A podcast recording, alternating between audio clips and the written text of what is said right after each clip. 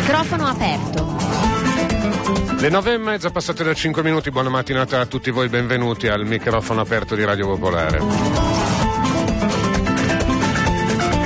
È giovedì.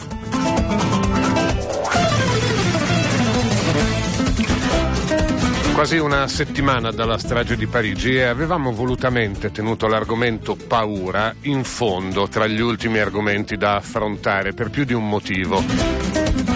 Perché c'erano molte informazioni da dare e cose da capire, perché volevamo volutamente lasciar passare del tempo perché sedimentassero le emozioni e quindi alla prima reazione tutti noi, tutti voi anche, aveste il tempo per incasellare le cose nei propri ragionamenti, nella propria vita, e perché non volevamo nemmeno alimentare inutilmente quegli automatismi poi classici del succede qualcosa, aiuto, paura, paura, prima ancora di capire che cos'è, che cosa significa, che prospettive ha. E quindi ci eravamo ripromessi di andare un po' avanti nel tempo, appunto lasciar passare un po' di giorni, e però l'incrocio e la coincidenza vuole che questa mattina, quando avevamo deciso di trattare la questione, sia la mattina invece in cui tutti i giornali italiani riportano quella parola paura. Gli avvisi da fonti americane alle autorità italiane del rischio, possibili azioni sul territorio italiano, nominate poi eh, i luoghi più conosciuti, San Pietro a Roma, il Duomo di Milano, La Scala, fanno con diverse sfumature poi riapparire, apparire quella parola su tutte le prime pagine dei giornali e dei telegiornali. Diverse sfumature a seconda del tono e del timbro che le varie testate, i vari commentatori vogliono tenere. Però questo è l'argomento che, come ci eravamo ripromessi dopo una settimana dalla strage di Parigi, volevamo affrontare con voi e lo affronteremo. Benvenuti al microfono aperto.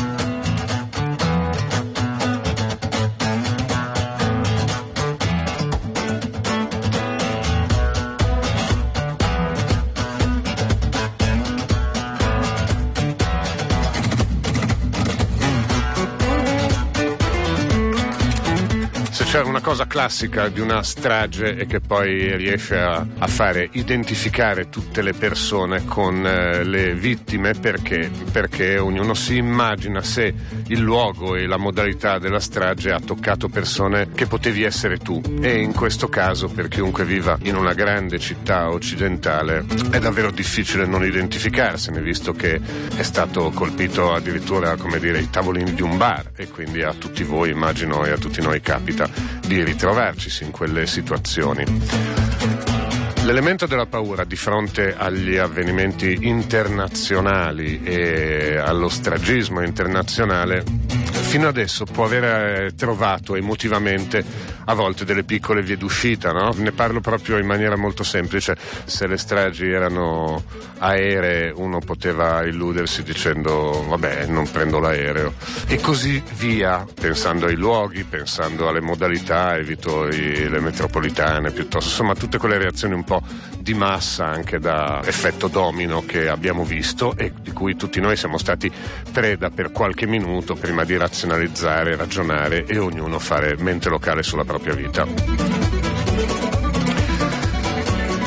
A una settimana dalla strage di Parigi, ve lo chiedo, avete lasciato sedimentare, immagino, le emozioni, avete, come dire, avuto il modo anche di farvi un vostro pensiero, anche quello non quello in prima battuta, per cui chi magari è portato più a vederne le cause, le dimensioni, le cause internazionali eccetera, poi può far sedimentare anche quello e capire se dopo un po' di giorni si ritrova ugualmente un po' inquieto oppure no.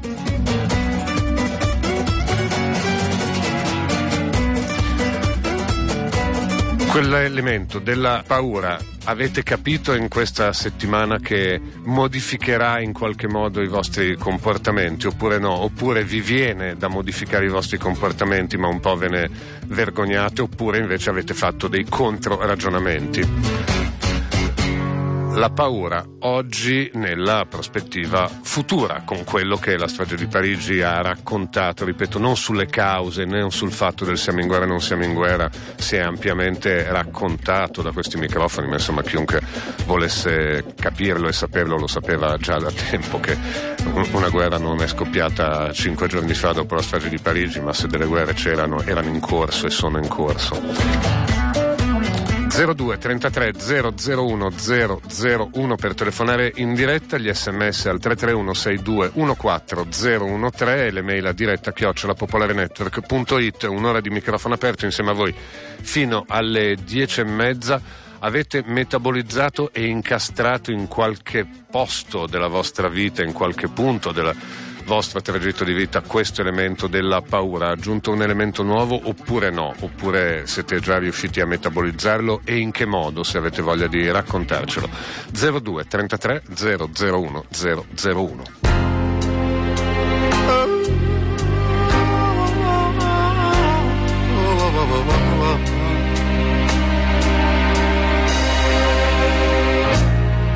I was born by the river, oh, in a little tent, oh, and just like, oh, yes it will.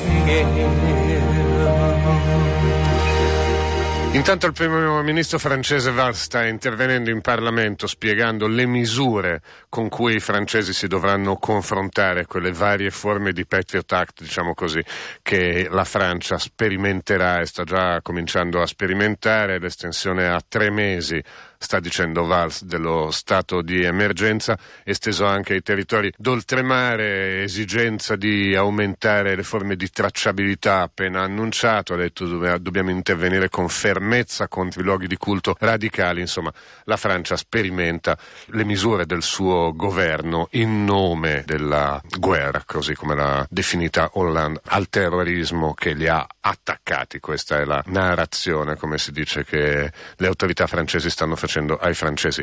La paura, che oggi titola su tutti i giornali per anche questi avvisi di attenzione e allarme per quanto riguarda alcuni luoghi simbolo dell'Italia, da San Pietro al Duomo di Milano alla Scala di Milano. Una settimana dai fatti di Parigi siete riusciti a incasellarla in qualche modo? Avete capito che non trasformerà la vostra vita, oppure sì? Come ci state facendo i conti, se ci state facendo i conti? Pronto? Sì, pronto, ciao. Ciao, chi sei? Eh, Luigi, Luigi, San Giuliano Milanese. Ciao Luigi. Ciao, niente, io devo dire che purtroppo trasformerà la nostra vita, è inutile negarlo. In che cosa? Di... Ma è in, uh, si, si vivrà in, uh, con, con più paura. Non te lo nego, è una cosa che vivo anch'io. Ma hai già, hai già immaginato, cioè ci sono già state delle cose o delle situazioni o dei luoghi che tu hai immaginato, no, lì adesso non ci vado più? Sì, secondo me ci sarà, ci sarà questa paura di non, di non frequentare più uh, questi posti tipo teatri, cinema e concerti. Secondo me ci sarà. Um, Ma... Io parlo per, per un'esperienza mia. Uh, m- Ho dei vicini di casa, scusami se personalizzo il caso, no, no, ho devi. dei vicini di casa, di casa che sono alquanto sospetti, nel senso che queste persone qua vanno, vengono, spariscono per un certo lasso di tempo, non, non hanno nessuna identificazione sulla, sulla porta. Questo è dovuto, secondo me, a un fenomeno purtroppo italiano che è quello degli affitti in nero. Mm? Io parecchie volte ho contattato il sindaco di San Giuliano Milanese, l'assessore alla sicurezza di San Giuliano Milanese, chiedendo verifiche a tappeto sugli alloggi in nero che ci sono sul territorio, perché secondo me, può darsi che sbaglia, può essere un deterrente questo qua, perché queste persone che vengono, che non sono classificabili, che non si sa da Ma dove questo vengono, scusami, sono... è un pensiero che hai avuto nell'ultima settimana o ce l'avevi già anche no, prima? No, è un pensiero che io ho formulato anche... già da tanto, okay. tanto, tanto tempo, ecco. Eh, purtroppo questo non è mai avvenuto, non c'è mai stato nessun impegno, perché okay. ti vengono a dire è l'amministratore che dovrebbe fare questi controlli che poi non fa, perché per vari motivi, molte volte perché anche gli amministratori stessi sono uh, responsabili di affitti in nero, perché rilevano le case all'asta che poi riaffittano in nero loro stessi. Scusami, e invece su luoghi e azioni che tu fai io abito abitualmente? Io guarda, abito in un condominio multietnico, non mi si può dire che sono razzista, anche se mi è stato detto da, uh, io da persone extracomunitarie eh. darmi da razzista, nonostante indossassi la, la maglietta di Che Guevara, per dirti, non vuol dire, però uh, sono arrivato anche a questi paradossi, capito? Quando poi ci sono questi ragazzi qua che spacciano con i uh, ragazzi italiani che spacciano, si mettono d'accordo Beh. e fanno comunella, però sai, sono situazioni che a lungo andare possono degenerare anche in quello che è successo a Parigi. Allora, ne deduco, Luigi, ne deduco, sintetizzo così, poi ti saluto. Il tuo punto di attenzione e di allarme sono le persone. Sono le persone, okay, va sì, bene. Io non voglio creare, okay. non voglio creare uno stato uh, di Germania del, dell'est. Eh, vabbè, vabbè, ho capito, ho capito. Ma, ciao. Um, okay. ciao. Grazie, ciao, ciao. zero due trentatré zero zero uno zero zero uno. Ah, peccato, le vostre telefonate, mi dispiace se avete dovuto attendere. Nel frattempo, mentre parlo con voi, sto anche tentando di sistemare la questione delle mail, perché mh, un computer ci si è impallato, ma ne abbiamo tanti a disposizione, quindi vediamo se anche gli altri ci aiuteranno nel capire che cosa voi ci state scrivendo. Pronto? Pronto? Ciao. Sono Gabriele. Gabriele. Sei riuscito a tempo una settimana a far sedimentare, quindi a incasellare questa emozione della paura? Dunque, devo dire di sì, nel senso che il ragionamento razionale è eh, questo è il loro obiettivo, vogliono che noi abbiamo paura e quindi noi non dobbiamo avere paura, eccetera, eccetera. Però questo ho scoperto proprio stamattina, che è un ragionamento un po' complesso e che non vale in tutte le situazioni. Cioè stamattina le mie due figlie a colazione eh, mi hanno raccontato, dunque le mie due figlie partivano per una gita scolastica, una andava nel bosco e quindi vabbè non c'è problema, l'altra invece andava a Milano a vedere una mostra di pittura con la scuola e quindi mi ha detto, sai papà, ieri abbiamo parlato a scuola e le, le altre mie compagne hanno detto che andiamo a Milano, potrebbe scoppiare una bomba. Io sono rimasto un po' basito perché non è che potevo raccontare a mia figlia lo stesso ragionamento complesso del i terroristi eccetera eccetera, sai, vogliono il nostro terrore, cioè non mi sembrava un ragionamento per bambini, ecco. Mm. Quindi vabbè, me la sono cavata con una battuta e poi a colazione, insomma, veloce, dobbiamo andare a scuola, chi deve andare a lavoro, però stasera dovrò riprendere il discorso, ecco, anche con lei, quindi...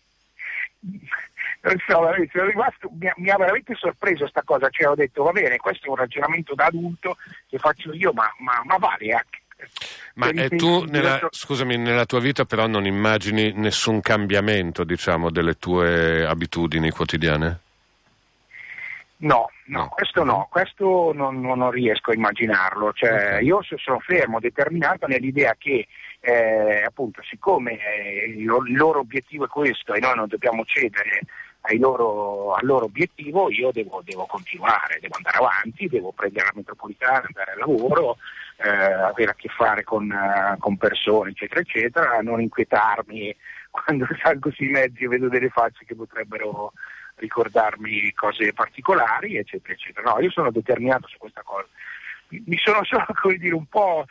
Ecco, sorpreso stamattina perché in realtà la determinazione capisco che è una roba da adulti, ecco, ma fino a che punto poi funziona e in che modo appunto trasmettere questa determinazione ai bambini, ecco, non lo so, veramente sono un po' sorpreso, ecco. Lo racconto, ti ringrazio Gabriele, perché, eh, grazie, andiamo a sentire anche grazie, andiamo a sentire anche gli altri ascoltatori e oh, finalmente sono riuscito ad arrivare anche ai vostri messaggi e il primo che arriva è: ma fidarsi ancora dell'intelligenza statunitense fa paura, ma chi cavolo dovrebbe mai andare a colpire La Scala? Più facile, probabile un tavolino da bar. Infatti io sto parlando non sulla scorta di quello che nelle ultime ore viene fatto sapere che l'intelligence americana ha detto a quella italiana, quindi San Pietro, Milano, eh, Piazza della Scala piuttosto che il Duomo di Milano, ma proprio invece dell'elemento paura possibile che c'è dentro nel fatto in sé, cioè che ci sia stata una strage in una grande città europea fatta anche di raffiche di mitra sui tavolini di un bar. E quindi non seguendo quello che le prime pagine dei giornali dicono oggi, ma invece proprio sap- sapendo che nelle tante cose, nei tanti pensieri, nelle tante emozioni che una strage come quella di Parigi può far venire, ci sia anche quella di dover incasellare nella propria vita la paura, quindi di dire no, non c'entra niente, sì, le do credito, le vado dietro, cambio qualche mia abitudine, voglio stare tranquillo, insomma, capire come ci fate i conti. Pronto? Sono io? Sì, sei tu, ciao. Ciao, ciao. Allora, io eh, intanto non cambio assolutamente abitudini, perché non è possibile, non, non possiamo chiuderci sotto campane di vetro, soprattutto non possiamo chiuderci i nostri figli. Mm. Quindi se domani andranno... Ma perché è inutile? Perché è inutile o perché, no, diciamo, non, non, non è giusto? Ah, okay. No, ma no, ma io sono okay. fatalista, continuo ad avere molta più paura degli incidenti in macchina, per dirti, uh-huh. perché statisticamente è molto più probabile morire in un incidente in auto. Quindi è una spiegazione razionale che ti dai. Ma io sono molto razionale, esatto. Uh-huh. Detto questo, un po' di paura, diciamo, per il fatto che appunto tu possa essere colpito oramai ovunque. Sto pensando anche agli accoltellamenti degli ebrei. Eh, devi anche pensare che magari cammini in strada, trovi un ragazzo un po' fanatico che ha deciso che gli piace l'ISIS e dice "Toh, io accoltello un po' di gente così", perché può succedere anche quello, ma le probabilità sono talmente basse che no, la vita va avanti, la vita va avanti. Noi continuiamo a vivere come abbiamo sempre vissuto, ecco. Molto, non molto... vedo alternativa. Grazie mille. Molto... Ti, scusa, Figurati. Ti chiami? Eh, Francine.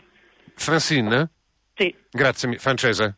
Eh, belga. Belga, ah, belga. belga. Ah, ok. E hai, scusami, ti ha fatto venire dei pensieri il fatto che il Belgio in queste ore sia così evidentemente coinvolto come territorio? No, non mi sorprende, c'è un'altissima concentrazione di, di uh-huh. immigrati arabi, come c'è sempre stata una grande concentrazione di italiani, peraltro.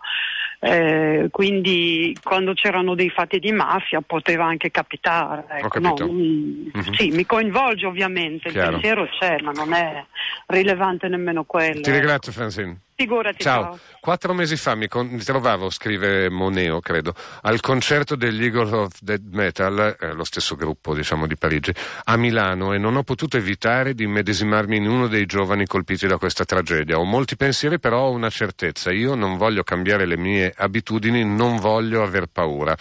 Altro messaggio... Mm. Ah, no, questo si fa una domanda sul, uh, sui siti di divulgazione, diciamo, di, um, uh, di Daesh. Uh, allora, um, mi rincresce riconoscere, ah, dice che siamo ingenui. Eh, questo è uno scenario già visto e non dipende certo dalle reazioni spontanee delle persone, bensì dal battage propagandistico del sistema mediatico. Vuoi un esempio? l'undici settembre duemilauno accadranno molte cose simili ad allora: aumento del controllo sociale, sostanziale modifica della legislazione relativa all'ordine pubblico, ricorso a una maggior difesa personale, eccetera. Risultato: avvicinamento al terzo conflitto mondiale in assenza di voci contrarie o di movimenti pacifisti a contrastarlo. Al di là della tua premessa che eh, noi siamo troppo ingenui, mi sembra che, eh, che sì, la, la tua lettura è esattamente quella che però stiamo dando e fornendo da, da giorni. Cioè è chiaro che tutto questo aumenterà. Vi dicevo della Francia che sta facendo i conti con le sue forme di petro tax eh, introdotte e annunciate, tu, tutto quello che si può sapere e si può immaginare, il che non toglie che penso tutti noi individualmente, quando succedono dei fatti, dobbiamo incasellare le emozioni, poi per, per dire anche ok, niente da, niente da aver paura e si prosegue così. E quindi dopo una settimana di questo vogliamo parlare con voi, non perché gli si stia dando troppo credito o poco credito, ma perché è uno degli elementi da tenere in considerazione. Pronto? Eh, ciao, sono io? Sì, chi sei? Ciao, sono Dario da Como. Dario da Como. Ascolta, eh, io devo dire che mi hanno colpito molto i fatti, perché sono un frequentatore assiduo di concerti, specialmente metal. Quindi, come dire, son, mi ha molto scosso questa cosa. Mi ha molto scosso che venisse proprio colpito un ambiente in cui io mi ritrovo spesso, due volte alla settimana, anche, anche a fare le fotografie. Eh, però, ma scusa, ti ha eh, molto scosso perché ti vedi che diminuirai le tue frequenze? Eh? Oppure no, perché quello, ti vedi che aumenta il pericolo? No, quello non, non gli darò quella soddisfazione, eh, non gliela voglio dare.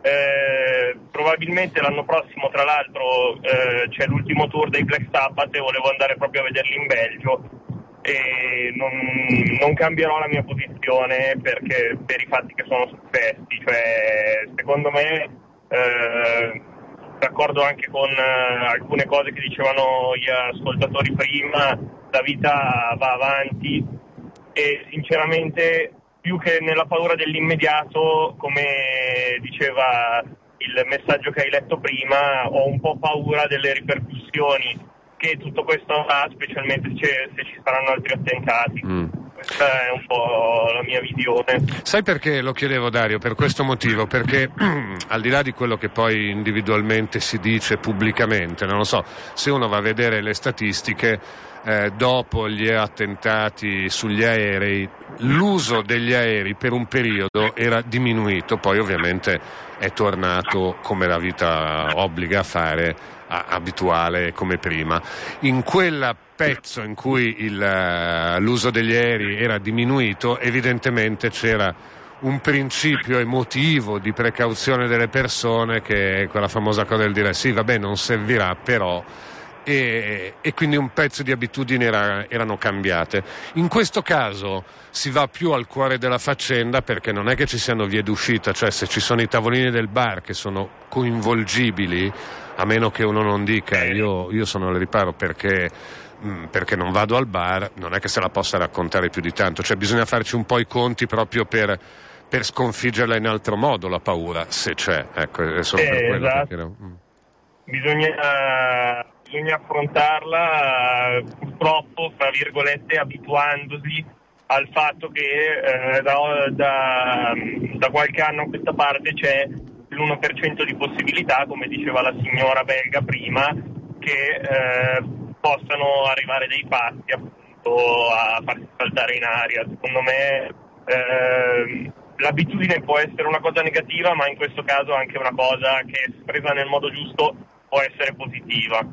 Sì, è, è forse è davvero un, un, una medaglia a due facce, perché l'altro giorno mi veniva in mente un, un paragone che non c'entra, ma in, per alcuni versi dal punto di vista invece dell'abitudine dell'opinione pubblica c'entra.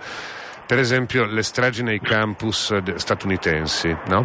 Allora noi li vediamo dall'altra parte dell'oceano con un'altra cultura e ci sembra da anni, molto spesso, insomma la maggior parte dei commenti, come un delirio, no? Cioè del dire cavoli, lì succede qualcosa che l'uso delle armi quotidiane, il possesso quotidiano delle armi alimenta. È possibile che non ci sia nessuno che lo capisca, che dica smettetela con le armi, e invece no, lì, no, invece lì il meccanismo è differente. Ecco, quasi un'abitudine che si crea, come le rane che vengono bollite dall'acqua fredda, no? Che piano piano non se ne accorgono e muoiono senza accorgersene.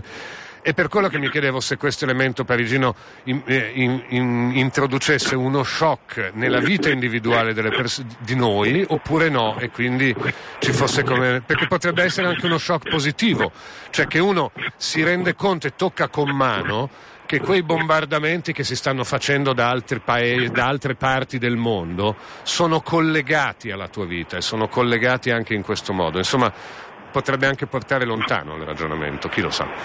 Sì, sono d'accordo con te, anche perché l'opinione pubblica ormai, cioè, non, non vedo che molti comunque si sono, fra virgolette, svegliati, hanno iniziato a considerare che il quadro internazionale comunque influisce anche sulle nostre vite. Questa è una sensazione che ho avuto poi tra i miei giri. Poi ci sono quelli che, come, che, come diceva Trump l'altro giorno, inneggiano alla liberalizziamo le armi per la questione di sicurezza, addestriamo tutti così, se arrivano dei terroristi siamo capaci di sparare, cose in cui sinceramente non credo molto. Quando è che andrai al prossimo concerto? Eh, il prossimo concerto è mercoledì prossimo al Circolo Coloni di Brescia e ci sono i Vector, che sono un gruppo canadese. Grazie, ciao. Grazie. Ciao Dario. Allora i messaggi, mm, dopo gli attentati di Londra e Parigi è cambiato tutto? No, dopo il primo momento si continua a vivere e questa è la storia, ricorda un ascoltatore molto giustamente. Un altro, oh, arrivano anche i messaggi di chi ci guarda sempre con un po' di di disdegno e dice: ecco che comincia la paranoia e il pressapochismo, che tristezza. Mm, non lo so, non lo commento. Regina dice che paradossalmente la paura della morte genera anche l'effetto di sentirsi vivi, vivi e vulnerabili, che è la nostra condizione umana, e questo forse ci aiuta a reagire. Eh, altro messaggio: stamattina mio marito è andato alle prove nel, della Scala, il pensiero mi è venuto, ci abbiamo scherzato sopra, ma dovremmo farci l'abitudine. Ieri sera ho visto Lea su Rai uno, fiction su Lea Garofalo, e tra omicidi, processoni e madonne mi sono chiesto se fosse un film documentario sull'ISIS, che differenza c'è per uno italiano? Eh, Silvia ci scrive: Piazza Fontana fu il giorno in cui la mia generazione scoprì che la morte poteva arrivarci non per malattia o malavita, ma andando a fare la spesa in un giorno qualunque in tempo di pace. Niente è stato mai più come prima. Quella ferita l'abbiamo dentro e non cambiamo i nostri comportamenti. Per quelli venuti dopo è più dura. Pronto? Pronto. Ciao. Ciao. Chi sei? Eh, Antonio mi chiamo. Antonio. Senti, io più che paura sono preoccupato, insomma, perché la paura, insomma...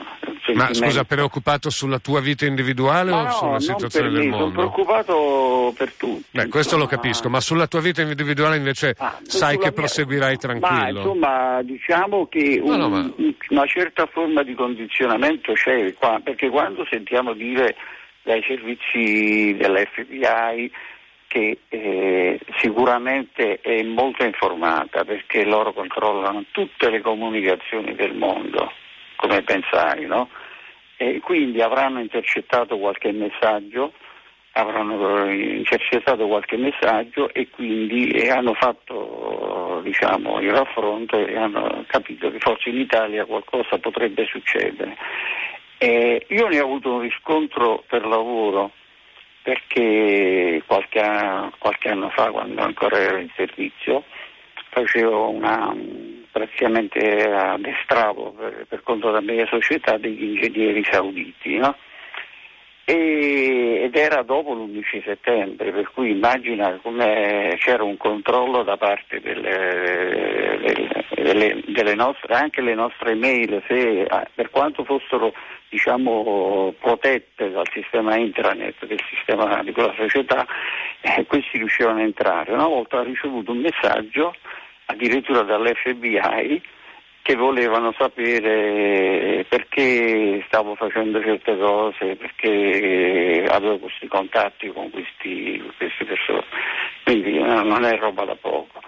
E, e poi un'altra volta, per esempio, quando sono stato in uh, a Balcobar nel, nel duemilasei, ero pronto? Sì, sì, ti sento. Ero andato proprio nell'albergo famoso dove c'era il compound, dove fecero quella strage, morirono ventisei persone in un albergo, mm. e morì pure quel cuoco italiano, non so se eh. ti ricordi. E, e, e là per là, quando io non lo sapevo questo fatto, quando arrivai lì, e poi questo cuoco mi raccontò che anche lui era stato poi dopo, era venuto un nuovo cuoco e non sapeva niente, è cominciato, ti dico la verità, avere un po' di paura, ma, ma più che altro, sai, insomma, perché pensavo sì, avevano fatto non ti dico quali misure di sicurezza, addirittura c'erano le le, le eh, ok, no, portaci eh, insomma, al punto. Però avevo paura a stare là dentro, ero, mi sentivo più sicuro, mi sentivo più sicuro a, a camminare per la città.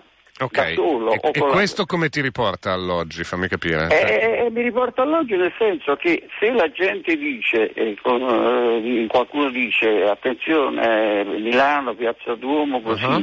eh, io penso che qualcuno, qualche ripercussione ci sarà sicuramente. Ok, insomma. Va bene, ti ringrazio. Prego. Ciao, ciao, ciao. Eh, T'ho lasciato dire tutto, ma mh, richiesta come sempre agli ascoltatori più assidui, eh, rallentate nella vostra frequenza di telefonate in modo che tutti gli altri possono, tutti gli altri possono eh, telefonare. Un po' di paura nel prendere aerei e visitare Parigi, per il resto non cambia nulla, dice Claudio.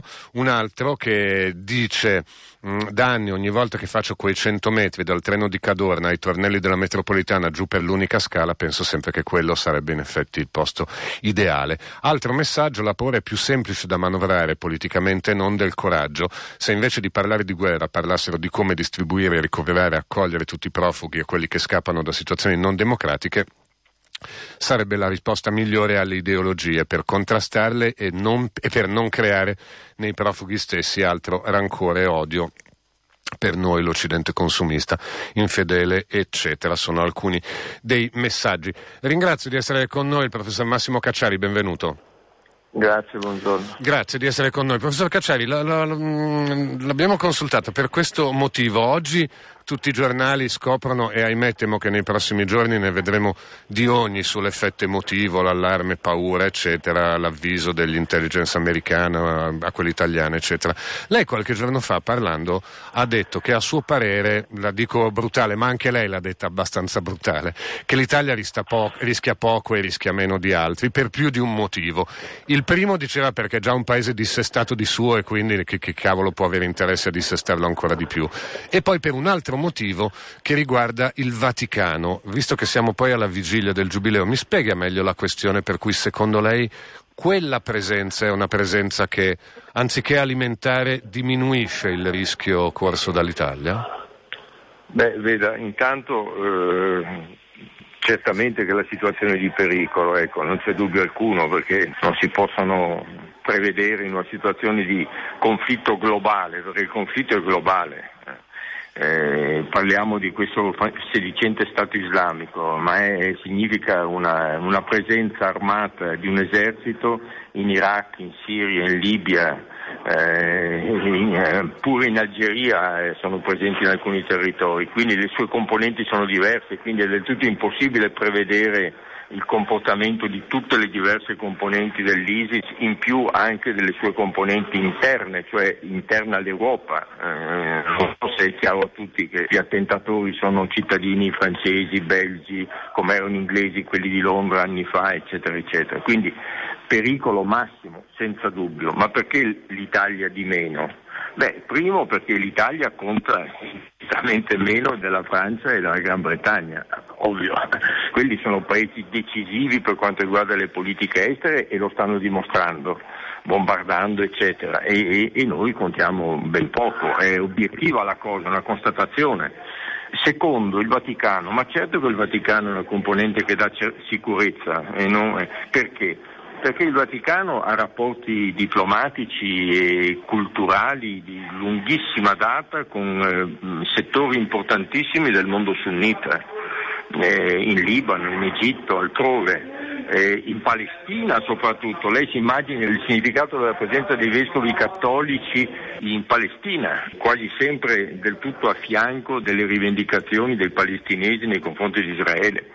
Quindi se l'ISIS attaccasse oggi l'Italia, sede del Vaticano, e si attaccasse ancora di più qualche iniziativa del Giubileo, si inimicherebbe radicalmente eh, ogni simpatia presso questi settori, che sono numerosi e eh, che attualmente non sono affatto. Abbiamo visto eh, i fischi allo stadio di Istanbul ieri, è eh, quello, quello che continuo a dire. Noi continuiamo a raccontare ai nostri concittadini le storie sulle manifestazioni sacrosante per gli attentati di Parigi, eccetera, eccetera, ma ci rendiamo conto che le simpatie della maggioranza delle popolazioni sunnite nel mondo islamico, le simpatie, anche se non espresse, vanno dall'altra parte? Ma abbiamo ascoltato il fischio allo stato di Istanbul, quello è il vero colossale pericolo che stiamo correndo. Ma il Vaticano certamente è una ragione di sicurezza per noi, oltre che essere una delle poche ragioni per cui l'Italia ancora conta al mondo, il Vaticano. È anche una fonte di sicurezza, non di, di, non di instabilità, non di pericolo. Sarebbe una mossa strategica imperdonabile, diciamo, per un progetto come quello di Daesh. Io mi colloco, io sono abituato nella mia vita a collocarmi sempre dal punto di vista dell'altro, magari anche del mio nemico, perché altrimenti non si capisce assolutamente nulla. E allora, se è possibile ragionare, e questi non mi sembrano dei totali folli, nel senso che stanno perseguendo un obiettivo, per esempio quello di radicalizzare il conflitto politico in Europa tra buonisti general generici e xenofobi scatenati. Certo. E, e il loro obiettivo è certamente quello di far vincere i Salvini e Le Pen ovunque possano, eh, questo è pacifico. E quindi stanno ragionando, stanno pensando, non è che siano dei semplici terroristi, come si dice, no? Il terrorismo è una forma di politica, ahimè, dovremmo saperlo noi occidentali perché l'abbiamo praticato infinite volte. Quindi io penso che per loro sarebbe una mossa, anzi sicuramente sarebbe una mossa completamente sbagliata. Questo, questo non significa che non possano commettere errori anche loro. Noi li abbiamo commessi di sciagurati negli ultimi vent'anni, noi occidentali, quindi possono commetterli anche loro. Ah beh, certo, ma sono errori. Non le eh. chiedevo una profezia, le chiedevo certo un'analisi. Senta, ma invece la debolezza del ruolo italiano di cui lei parlava, l'opacità sì. del ruolo italiano, non sarebbe addirittura un incentivo, cioè la possibilità di piegarlo davvero, una delle pedine che comunque ancora formalmente è rilevante, fondativa ma se, della, ma se, dell'Europa? Ma se, si mettessero, se si mettessero a bombardare, se ci mettessimo a bombardare anche noi, allora quello che ho detto cambierebbe uh-huh. completamente. Ed ma è il motivo visto... per cui secondo lei il governo sta tenendo questo profilo in cui sembra, ossessivamente dice che, non siamo in guerra? Sembra, e mi sembra che faccia bene. Mi sembra onestamente che faccia bene, che sia un segno di, malgrado le chiacchiere che fanno sul loro ruolo strategico, su quanto sono bravi, eccetera, eccetera, su quanto contano, eh, questo fatto di non partecipare a un intervento militare pur sollecitati in particolare da Hollande e adesso anche dalla Russia, mi sembra che sia un segno di, di giusta modestia, ecco, di giusta modestia. Senta, professor Cacciari, le faccio ancora due domande invece sul tema appunto politico che lei ha accennato in queste ultime parole. L'appello della Francia a tutto il consesso internazionale, no? Aiutateci. E la risposta che c'è stata, che non è stata proprio corale della serie sì siamo lì con voi con l'elmetto, sta mettendo la, la, la Francia in una posizione eh, dal suo punto di vista francese pericolosamente isolata oppure no? Oppure è stata una mossa sbagliata quell'appello di Hollande per esempio? Ma eh, Hollande doveva farlo l'appello, ci sono delle cose che in, in certe situazioni che ti tocca dirle, eh, cosa doveva fare? Doveva chiedere un... ma credo che si aspettasse di non poter avere una, una risposta corale, così come la Merkel eh, sapeva pure che risposta poteva avere in materia di immigrazione da Ungheria, Polonia, eh, Slovacchia e, e, via, e via cantando, no? Eh, sono cose che si devono dire nella consapevolezza che poi gli aiuti saranno aiuti molto differenziati a seconda del ruolo dei paesi, della forza dei paesi e anche della coesione interna dei paesi, perché una cosa è la Francia, come ci sta dimostrando. Lei si immagini un attentato in Italia.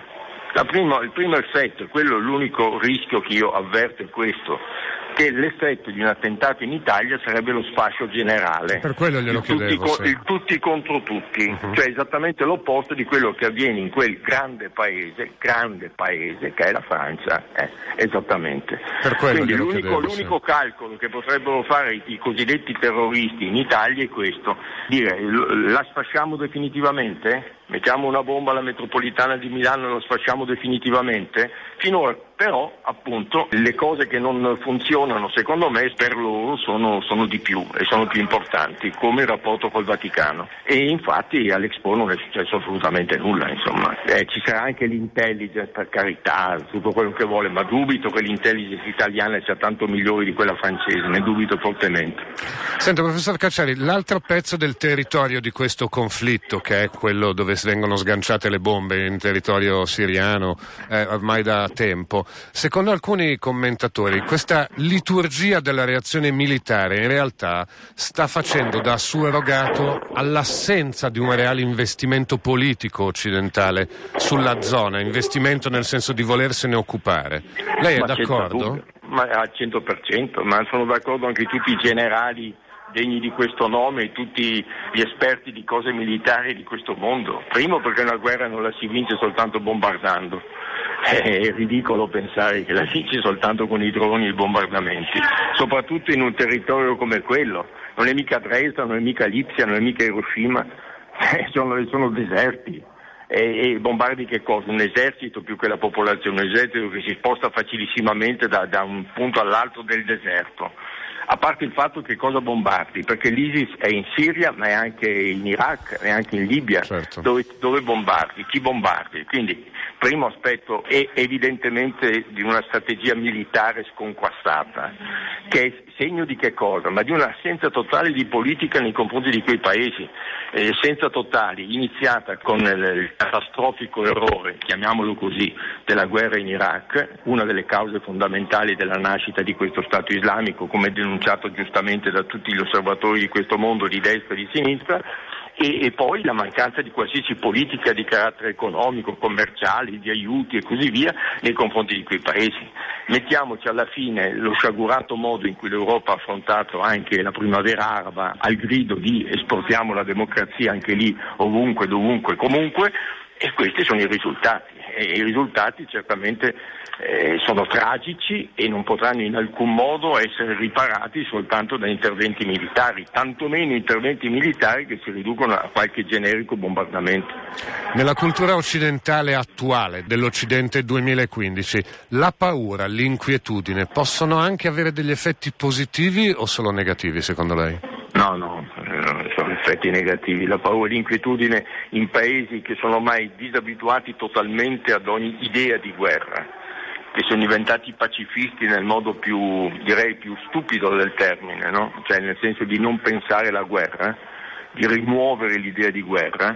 In paesi di questo genere, una situazione di questo tipo, se si dovesse prolungare, provocherebbe la più negativa delle inquietudini e delle paure, quella che sfocia nella, nella ricerca disperata di ordine e di sicurezza, costi quel che costi, eh, eliminando ogni, ogni, ogni, ogni istanza di libertà. La ringrazio molto, professor Cacciari. Niente, grazie, grazie di essere stato con noi. Massimo Cacciari al microfono aperto alle dieci e venti, e molti messaggi che si accumulavano, io vado a smaltirli insieme a voi. La prima telefonata è stata perfetta e riassume anche il mio pensiero, dice un ascoltatore. Io cerco di non pensare male e mi sforzo molto per non pensare male. Ho più paura di diventare razzista che di subire eventuali attacchi. Patrizia dice che non regalerà né il suo odio né la paura a questi assassini. La mia, la nostra vita continua anche per onorare la gioia di vivere di chi è morto. Quindi in questo mi sembra di dire io non voglio cambiare abitudini.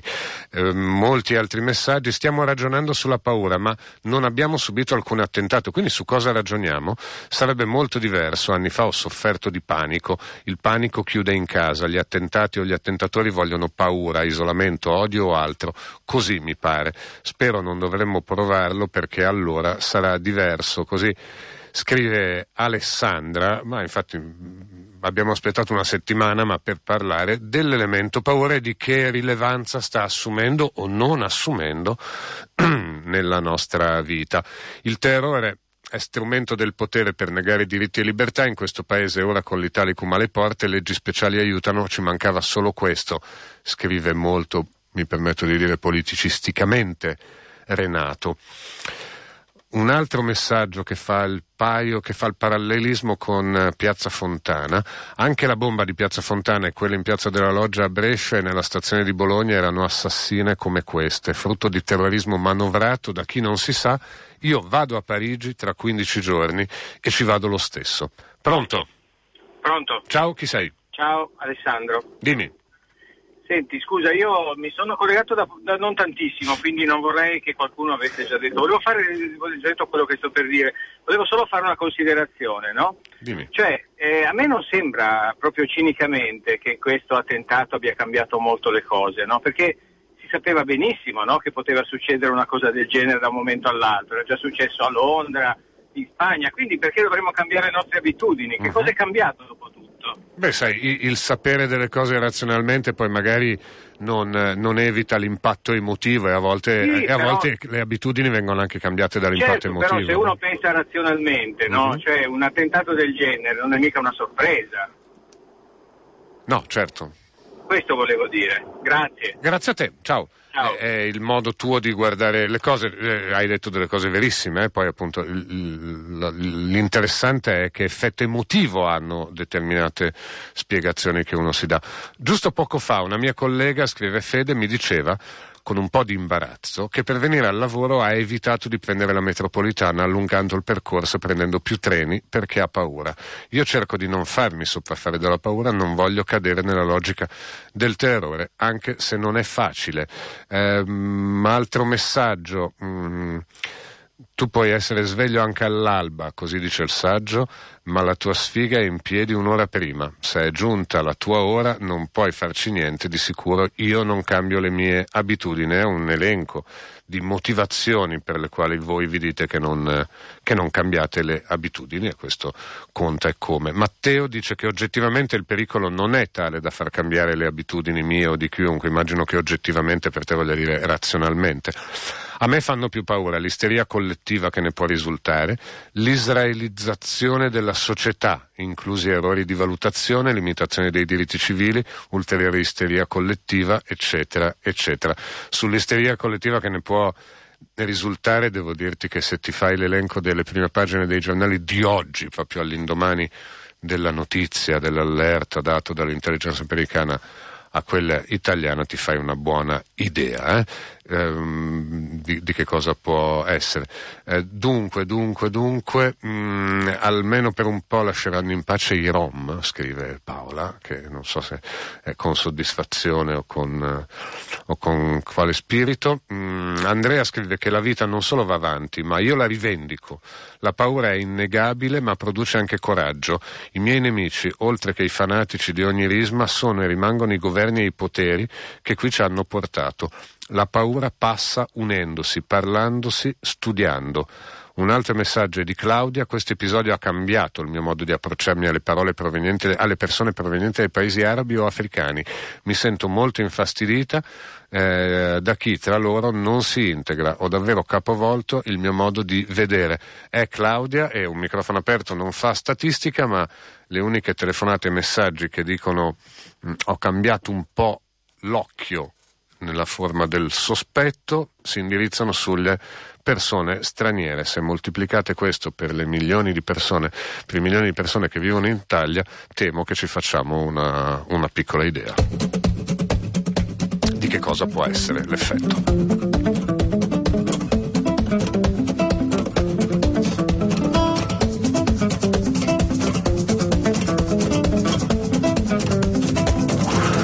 Aperto.